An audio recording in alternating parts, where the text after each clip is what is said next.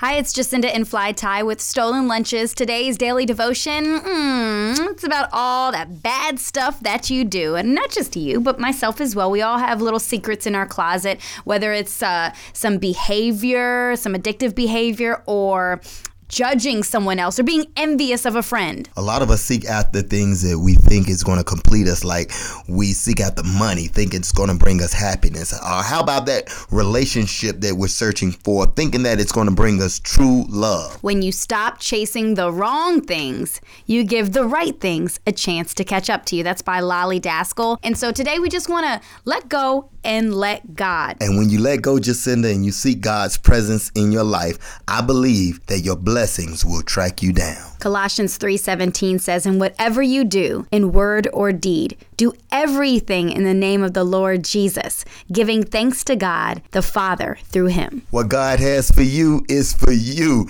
Join our Bible study community by logging on to stolenlunches.com. Have a blessed day.